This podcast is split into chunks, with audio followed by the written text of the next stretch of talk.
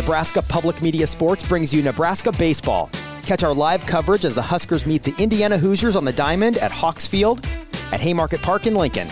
Watch Friday, May 10th at 6 p.m. Central on Nebraska Public Media. Welcome back to Hurrdat Sports Radio. I'm Ravi Lulla. We're wrapping up hour number two here on the show, and we are brought to you by Dyer Law.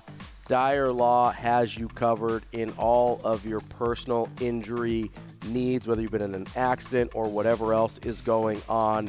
The Dyer Law team has you covered, and you can count on them. Give them a call, 402 393 7529, or visit them at dyer.law, where you can chat with trusted professionals about your personal injury claim. That's D Y E R dot law.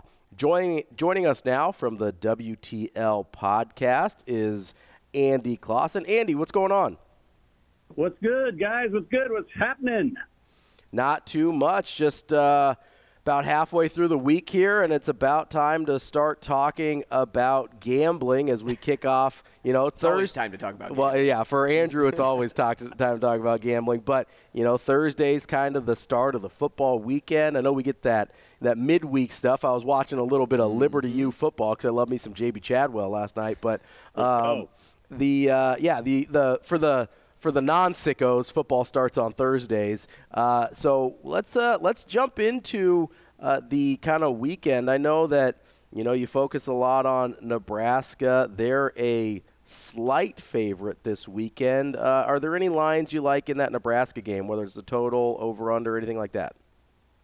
Well, yeah, you know uh, that's an interesting line because it opened up at six and a half, and then, as is the case with so many of Nebraska's betting lines Mhm. uh, over, you know, five, ten seasons, a lot of volatility. All- already moved all the way down to two and a half.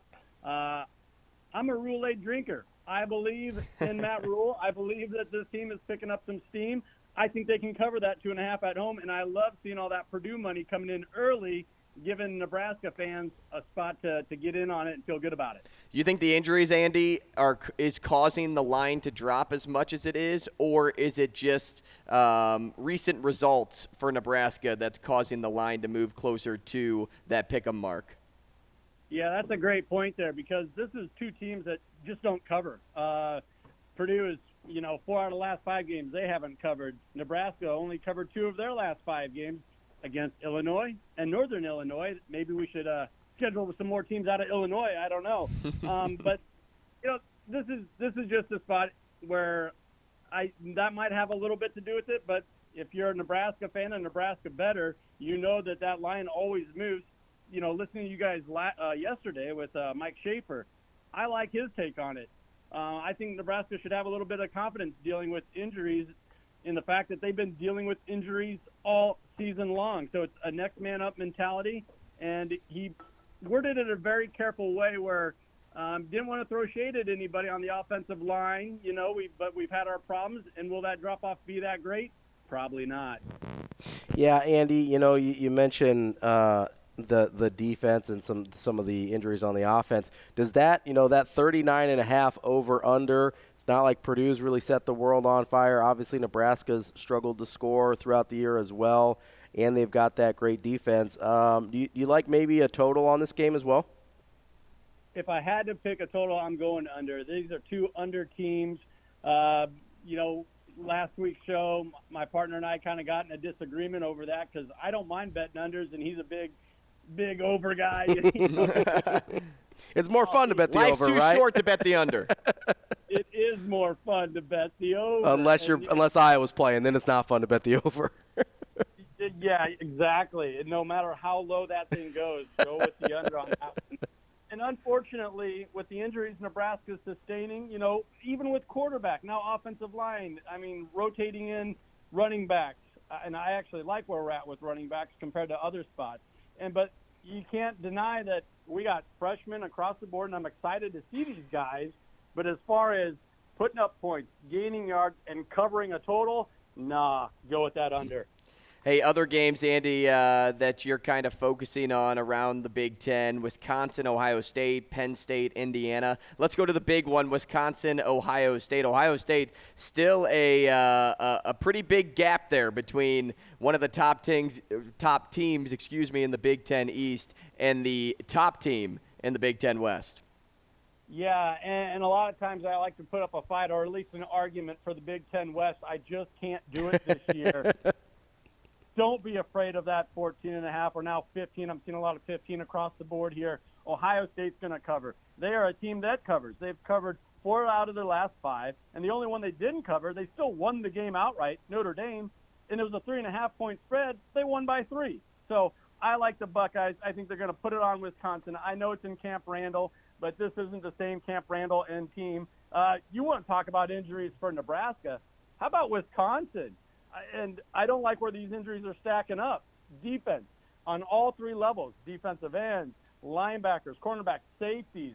Wisconsin's dealing with a lot of injuries up and down their lineup, and it's not in a good place when you're going up against arguably the best offense and wide receiver corps in the Big Ten.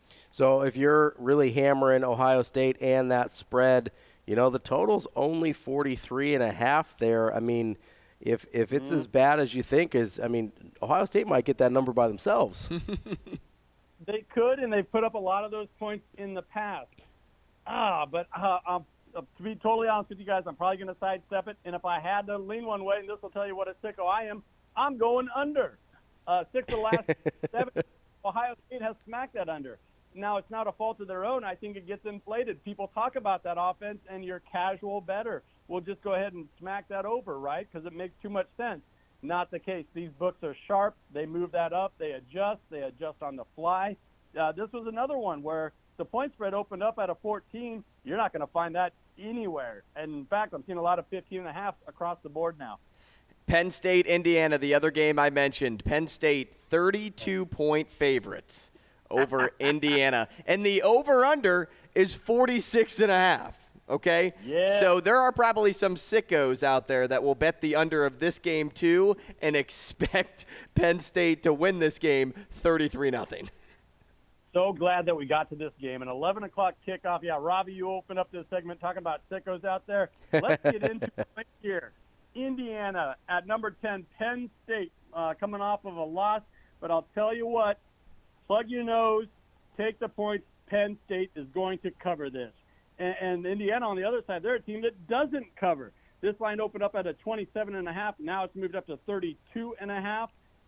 Penn State have covered every single game except for last week against Ohio State, where they're a four-point dog. They've also won every game except for last week, where they dropped that game 20 to 12. Now those point spreads also include a couple really, really lopsided uh, numbers here. UMass was north of 40 point favorite. Delaware was north of 40 points. Penn State covered that. And I want to take you guys back to week five to prove this point about hitting that over. I like the over here. Week five, 34 to 13. They're nursing away a victory over Northwestern. Northwestern, in desperation, with two minutes and 30 seconds left on the clock, threw a pick at about the 50 yard line. Got returned to the 30 yard line. You guys know what happened next? No, I, I don't recall. James Franklin called a fake kneel down pop pass over the top touchdown in Northwestern's face in Northwestern to cover that. It was at 47. You think, okay, a couple of kneel kneel, kneel downs here. Penn State's mm-hmm. going to get out. No, James Franklin wasn't going to have it. He was going to he was going to award everyone that bet the over. I think he's going to do the same here. Penn State in a big way. Plug your nose, take those points, eat those points uh, Nittany Lions. They're going to roll. Let's get into the real sicko games in the Big Ten this week. We've got Minnesota and Michigan State. That is a seven-point favorite for Minnesota. I mean, are, are, you are you even looking at these types of games like the Maryland, Northwestern, Michigan State, Minnesotas, or is it just clear stay away so you don't have to watch your bets? you know, we we on our show, and it airs uh, on ESPN Tri Cities, and it has the last couple of seasons now, right after the Doug and Daddy show. Just an awesome placement for us. We always talk what people are going to be watching, and if you're a Big Ten lover, you're you kind of have to, don't you? You mm-hmm. kind of have to keep your eye on Michigan State and, and Minnesota. And man, I hate betting PJ Fleck, but too many things are pointing towards the Gophers here to cover that seven-point spread at home. I, I don't know. Like when you think the guy's down and out, he somehow comes back like he did last week. Hey, Andy, uh, quickly here before we let you go, I'm curious do you ever play props? Like, do you ever do prop bets for college football, or do you stick with just uh, with the basic lines? Oh, man, that's pretty tricky with college football. If we do props and we give them out every week, we kind of stick to uh, pro football, and then that kind of bleeds mm. into fantasy a little bit, you know and that's really I, I'm going to stay out of that. That's my partner, Jabron. uh, he get after those player props, and more times than not, he cashes. So, I, well, in college, I'll, I'll tell you this. I'll tell you this too. I was going to say in college, if you choose like the top wide receivers in college football, they'll normally hit their receiving prop. Yeah. Yeah, so there is some value in that. That might be something we have to look at. It's just that how many yards you start looking at like a receiving corps like Ohio State. Go back to those guys. There's only so many yards in a game that those three guys can cover. Who's going to get them and how? Right now, they're leaning so heavy on Marvin Harrison Jr. Are they going to try and get other guys involved? So there's always that back and forth. Andy Classen of the WTL podcast, as he mentioned on uh, after the Doug and Daddy show on our friends at ESPN Tri Cities. Andy, we uh, we appreciate your time, and uh, I'm sure we'll talk to you again soon. Thanks, guys. Appreciate it. That is Andy Classen. He hosts the WTL podcast, part of the Hurrdat Sports podcast family, and our friends at ESPN Tri Cities in Central Nebraska. Good stuff there. If you're a real sicko, want to bet some of those some of those uh, not so attractive Big Ten games, and it's a tough it's a tough slate this week. I'm going to be honest with you. There's a lot of sicko games in the Big Ten this week. We will. Uh, well, you can listen to them and, and see where you're at. Uh, coming up next, we've got Avery Howard for the entire third hour here on Hurrdat Sports Radio.